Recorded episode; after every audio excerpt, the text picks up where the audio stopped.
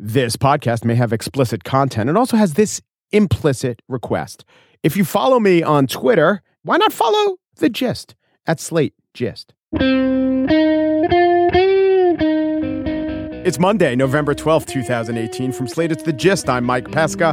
When asked about an altered tape of Jim Acosta and the intern that the White House press secretary had tweeted out, White House advisor Kellyanne Conway had these words to say to Chris Wallace of Fox. By that, do you to mean make it sped look, up? speed it up to make it look. Pardon? Oh, well, that's not altered. That's sped up. They do it all the time in sports to see if there's actually a first down or a touchdown. One, altered means changed, and sped up means changed to appear faster. Sped up is altered. Two, let us talk about how often they really do use the speeded up feature in sports. Sure, who could remember this game changing sequence from a few years back in the NFL? Russell Wilson keeps, throws on the run, end zone, and did he come up clean?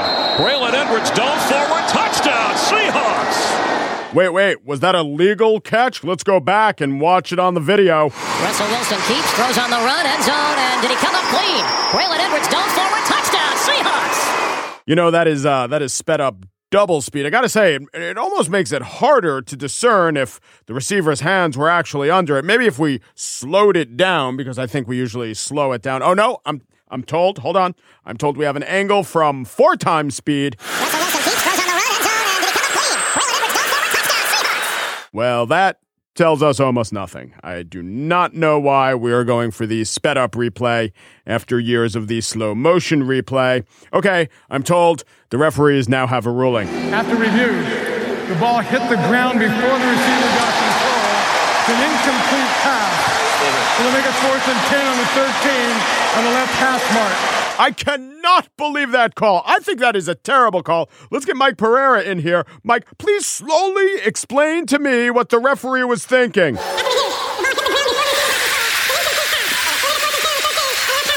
All right, that is it. I am at a loss. I find this confusing and frankly misleading. And what is that? I'm being told that I have had my hard pass revoked from covering future games. Great job, NFL.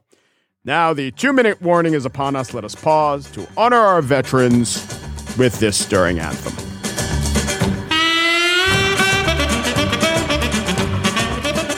On the show today, I spiel about how aggressive and progressive Democrats should be. So progressive. Make lots of progress, I say. I endorse progress. But first, for the last couple of weeks, there has been a captivating, beautiful, sprawling documentary on ESPN. It is about everything basketball, from minutia to the greatest plays to explanations of iconic moments to the unearthings of findings that you never even thought to look for.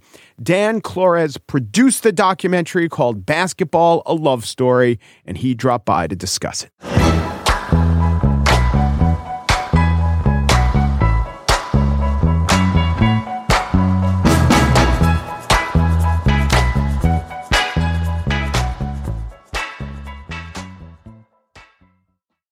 Basketball is my favorite sport. You know, the way they dribble up and down the court. But it's not just the dribble, it's it's Wes Unseld's outlet passes and it's Allen Iverson's crossover and it's peach baskets and it's Diana Taurasi's release.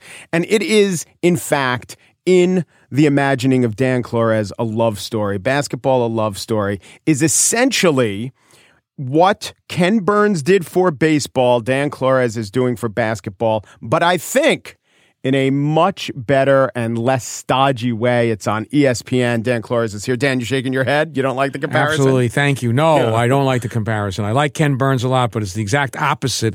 And that's what I set out to do. I mean, I, I, uh, about five years ago when I started, this is, this is not chronological. It's Right. not linear. It doesn't pretend to be a history. It's not a series of uh, mini biographies on individuals or events. It's 62 short stories, even folk stories. Each one, which covers the entire gamut of the game from NBA, ABA, Olympics, international, women, politics, race, business, is a love story because each one reflects the complicated nature of love. It's about joy and wonder and embrace, and it's about loss and disappointment and even betrayal. Nothing to do with Burns' series on baseball. The opposite. Well, this is what I thought when upon watching it. At the end of each, you get a picture. You get through the lens of one man, a lover of the game, a picture of the sport. And I think the picture of the sport, in fact, reflects the sport because we could put Burns aside, but nine innings and black and white films and sepia tones and kind of received knowledge. And this was supposed to be the canon. And I thought it was flawed and it didn't take into account PEDs and a whole bunch of other things. But yours, you know, in a basketball game, is it really a 48 minute games or just a series of, you know, four minute chunks between timeouts? And that's what it is. And also, basketball is not so structured and hidebound as a sport like baseball. And it embraces the creativity and the nuance and the fact that the sport has allowed itself to zig and zag because there's no really top down definition of what is right in basketball versus what works in basketball. I get the impression from your documentary, I get, I think I get a, it's a good referendum and a true referendum through your eyes on the sport of basketball. I think that's true. Uh, I, I think one thing about basketball that has never changed is that it's a very simple game. Yeah. There's a ball and a basket, and your job is to devise ways to make easier baskets or to stop people from making baskets.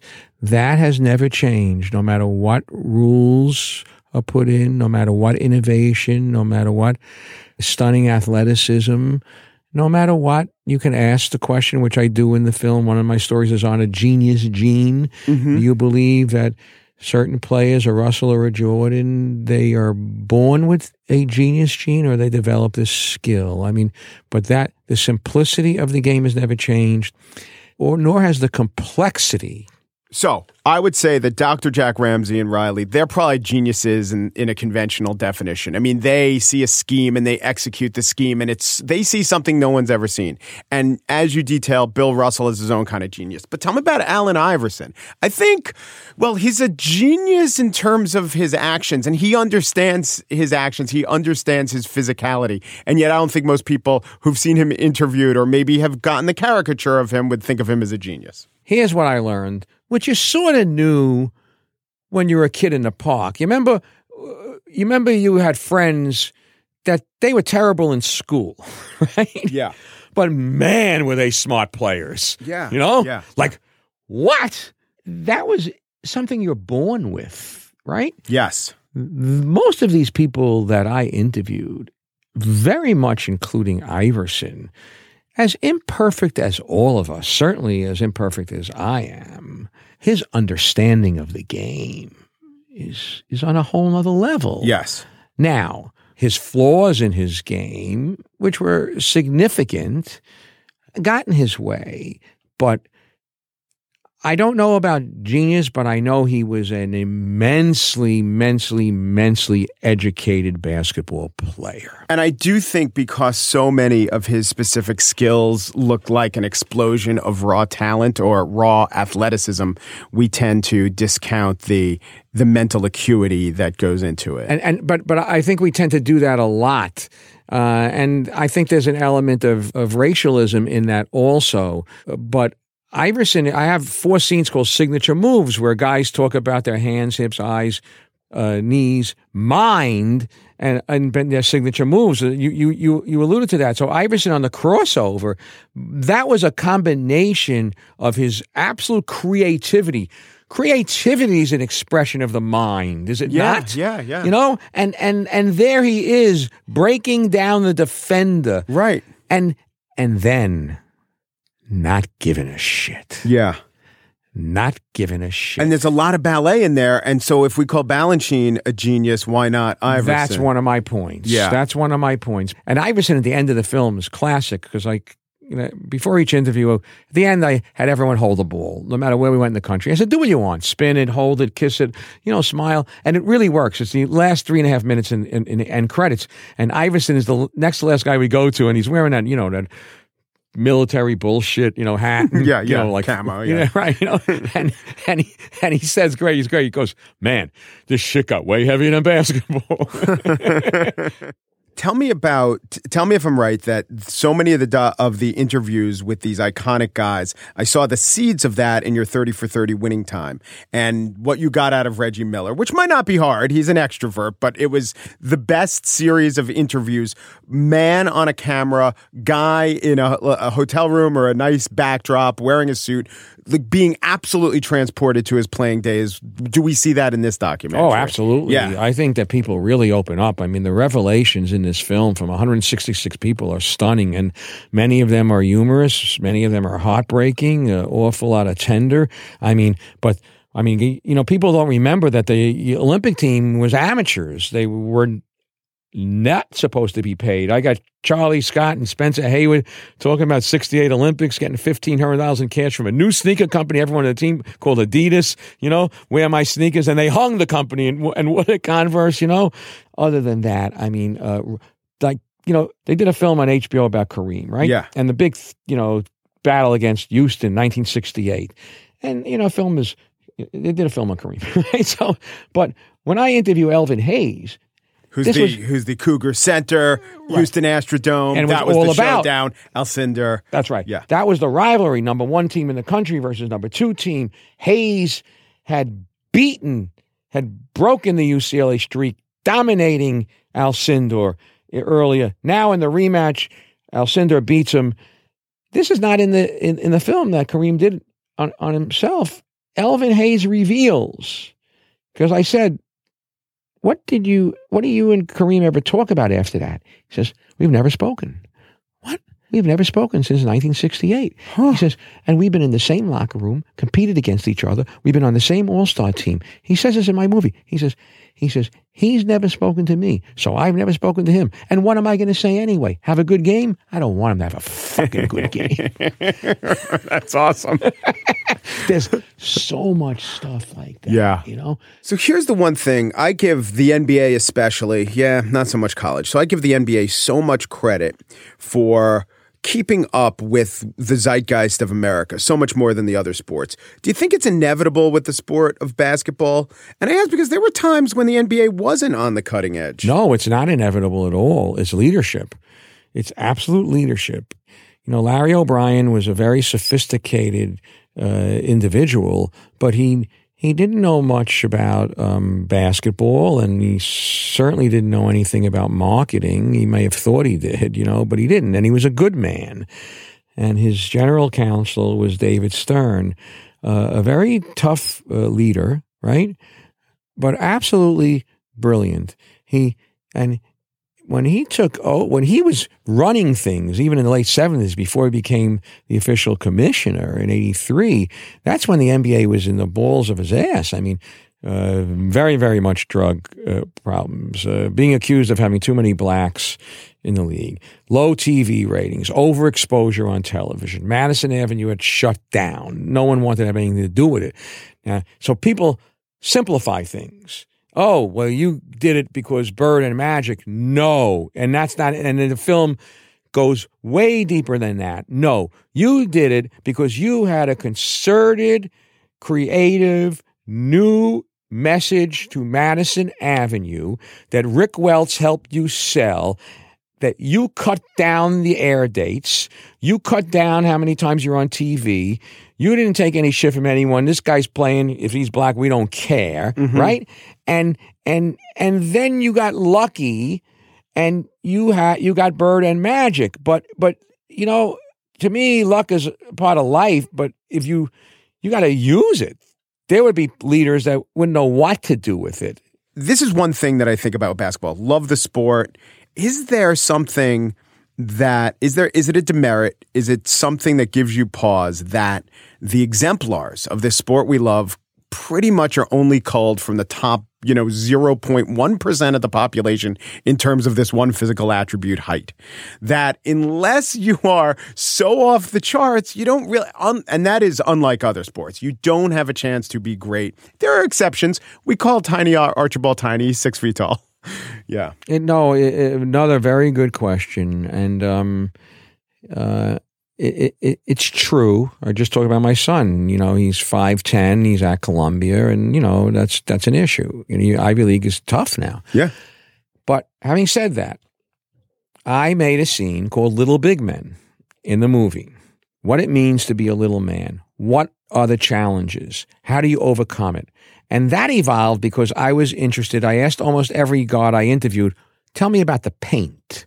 So when they tell me about the paint, that's how that evolved. So that story is about Tiny, Cousy, all in the film, Lenny Wilkens, Chris Paul, Iverson, Steve Nash, about Calvin Murphy, about that issue. Calvin Murphy says, I didn't know I was short until I read about it. and he averaged 37 a game in college. Niagara, right? Yes, and in the Hall of Fame. Yeah. Goes to Niagara. It's in the film.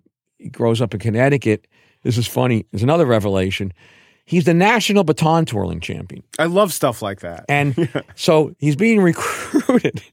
So Niagara promises him, if you come to here, like what's he ended up in Niagara for? We'll get you gigs twirling the baton at halftime in the Buffalo Bills games. And Oh that's what they did. And I got the footage. Oh my god, that's amazing. It's funny. It's funny what you think will be an inducement. He goes to Niagara because of the baton, and and uh, Bill Russell refuses a girl in every hotel room. Yeah. you got to know your audience. You got to know your audience. But the, but the little big men, it's an issue. You should hear what these guys say. I mean, and you know, uh, Phil Ford, his first practice at North Carolina, Roy Williams was the assistant to Dean, and uh, and they have to do the mile in less than six minutes. And Phil Ford is struggling, and he head first slides to the finish line on concrete. And Roy Williams says, "Well, we're never taking him out of the game." Yeah. Oh God, that's so good. So who wasn't in the film? Who might not be the guy that we would say? Well, of course you'd want him in the film. He's on Mount Rushmore, but not an obscure. Well, I'll tell you someone- who Yeah. was disappointing that I couldn't get, and and uh, because I love him to death, and I have a lot about him in the film, ton of footage, people talking about him, but I. Oh my God! I'm a giant Manu Ginobili fan, you know, and and uh, his agent in Chicago, and they were very nice, and I couldn't get him, and and I'll tell you why I want him for so much. I mean, I remember when the Knicks got Carmelo, and I would say to friends, they should have got Ginobili, and people would look at me, you don't know what you're talking about. Give me a break, you know. but what hit me about Ginobili, go back to images. When Argentina beats the U.S. in the 2004 Olympics, right? And they interview Ginobili on American TV afterwards, and some guy asks him, which the typical what I thought was a silly question. Well, now that you've won an NBA title and you've won a gold medal, which is more? Which is which do you like better? I mean, what a silly question, right? So he looks at him, and I never forgot this, and he says, "Well, NBA title is nice, but this, this is for my country. I love that, and I realize this is a real thinker." Look, we could go go on forever. Uh, this is the case when you're talking about something you love, basketball, love story. It airs on ESPN, but the way to access it is through the app and online, and you could imbibe it uh, straightforward in little chunks. It's very, very much uh, in line with how we consume media in 2018. Dan Klores put it all together. It is a monument to a great sport told through a very keen set of eyes. Thank you, Dan. Thank you. And there's a book, Jackie MacMullan and Rafe Bartholomew, Basketball Love Story. It's a great book, an oral history of the game. Thank you for the interviews. Oral history of basketball love story. Thank, you. Thank you so much. Thank you for having me, man.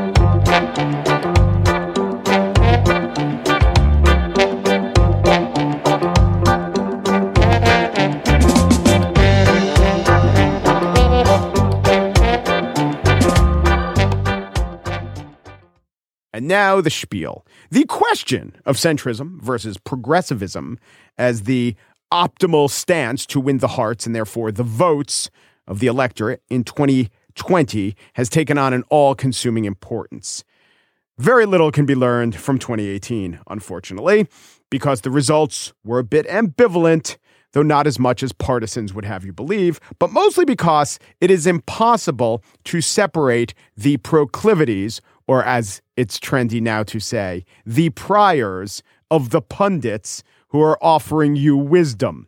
Meaning, the more centrist you are, the more you think that some form of centrism won the day. And the more progressive you are, the more you think, well, Tuesday shows you got to get out there and be progressive. Complicating this equation are two facts. One, no one really knows exactly what the terms mean, centrism and progressive. That, that's a little complicating. And the other one is that all the candidates that people are pointing to as embodying either one or the other of those ideologies don't really embody them fully. Should the party tack left or hard left? It's basically become a Rorschach test. But with all that said, I will offer a couple of helpful lessons and guesses, and I will also disclose my leanings. So I'm all for progress. Love me some progress. But am I quote unquote progressive? Let's see. I do not say I am a socialist, and I will tell you why I am not a socialist. Uh, we had the head of the socialists in here. I did not get a great definition of what the socialist meant. I just said to myself, I don't think I'm one of those.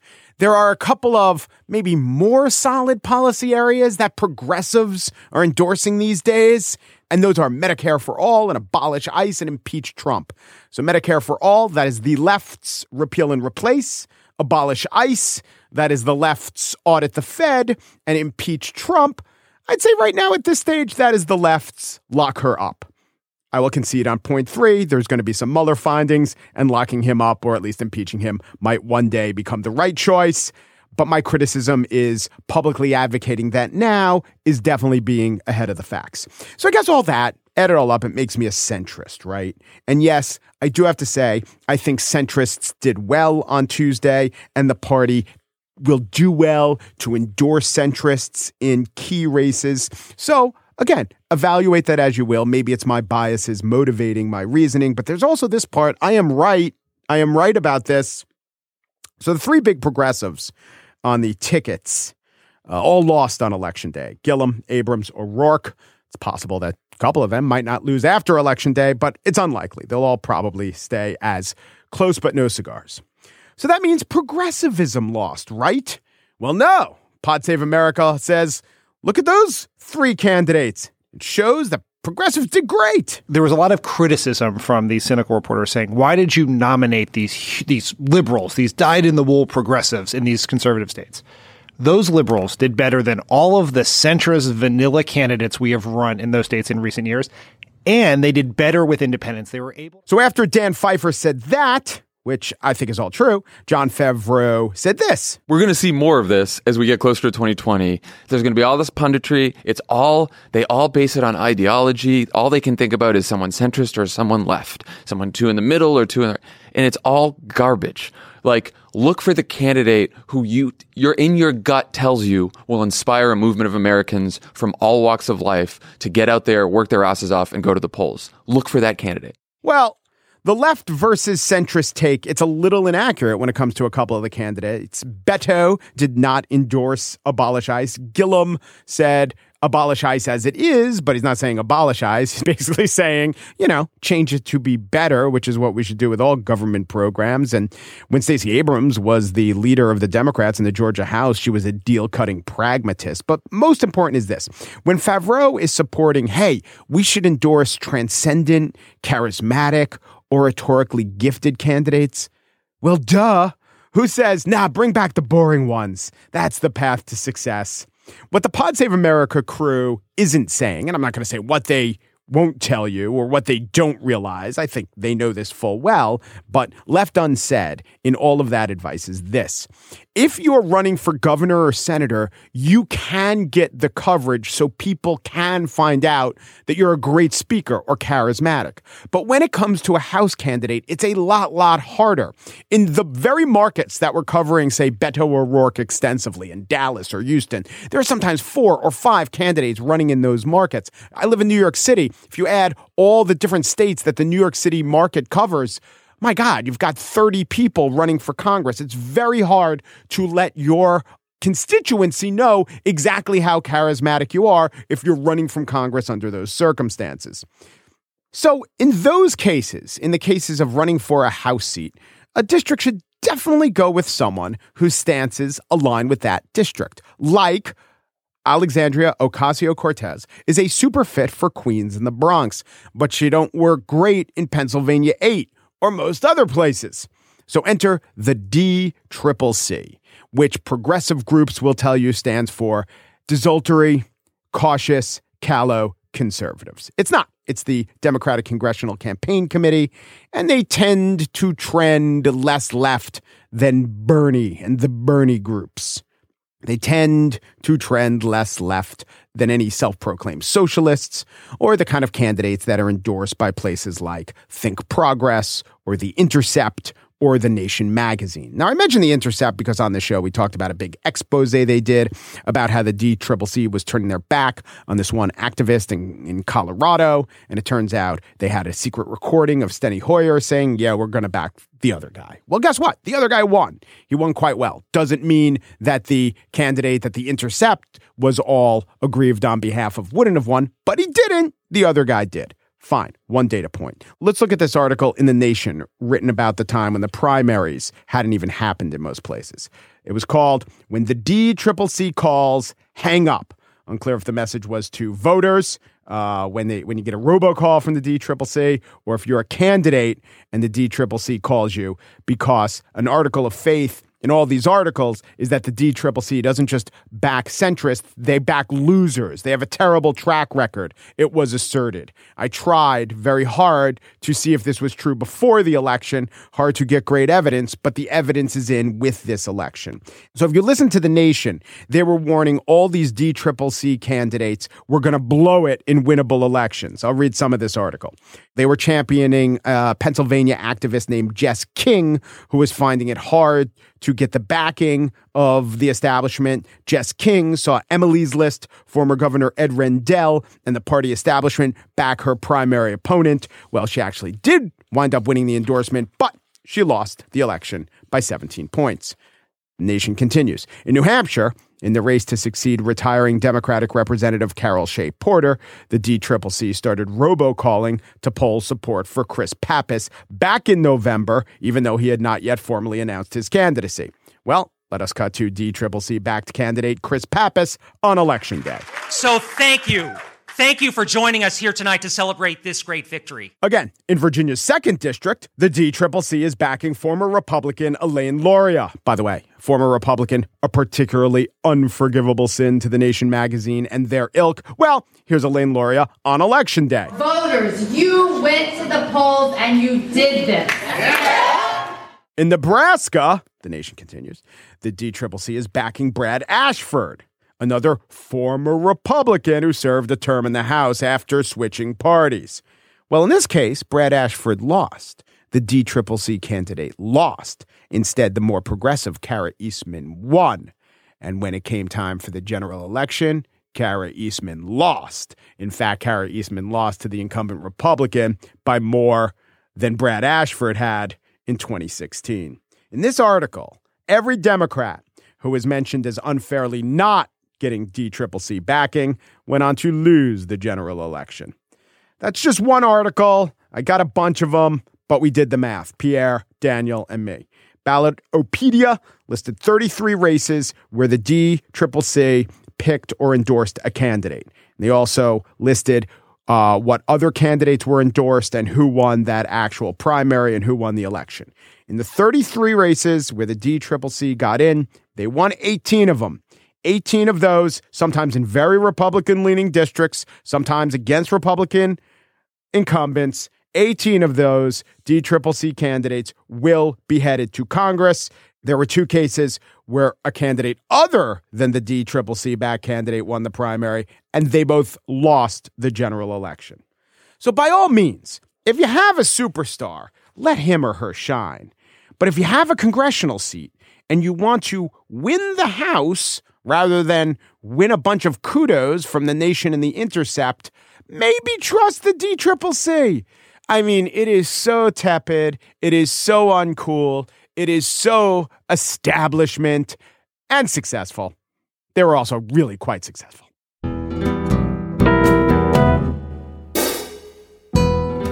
And that's it for today's show. Bienaimé and Daniel Schroeder produced The Gist.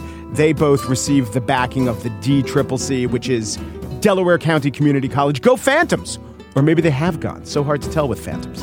TJ Raphael is senior producer of Slate Podcast. She's a big believer in the C Triple D, the Center for Data Driven Discovery. So, TJ, The Gist The suit I'm wearing has not been altered. It's just been taken in a little at the waist, and the sleeves are somewhat lengthened, and it is festooned with some quite heavy clasps and buckled. Okay, it's a straight jacket.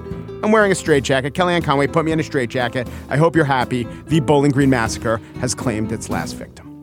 Boom Peru, de Peru, do Peru, and thanks for listening.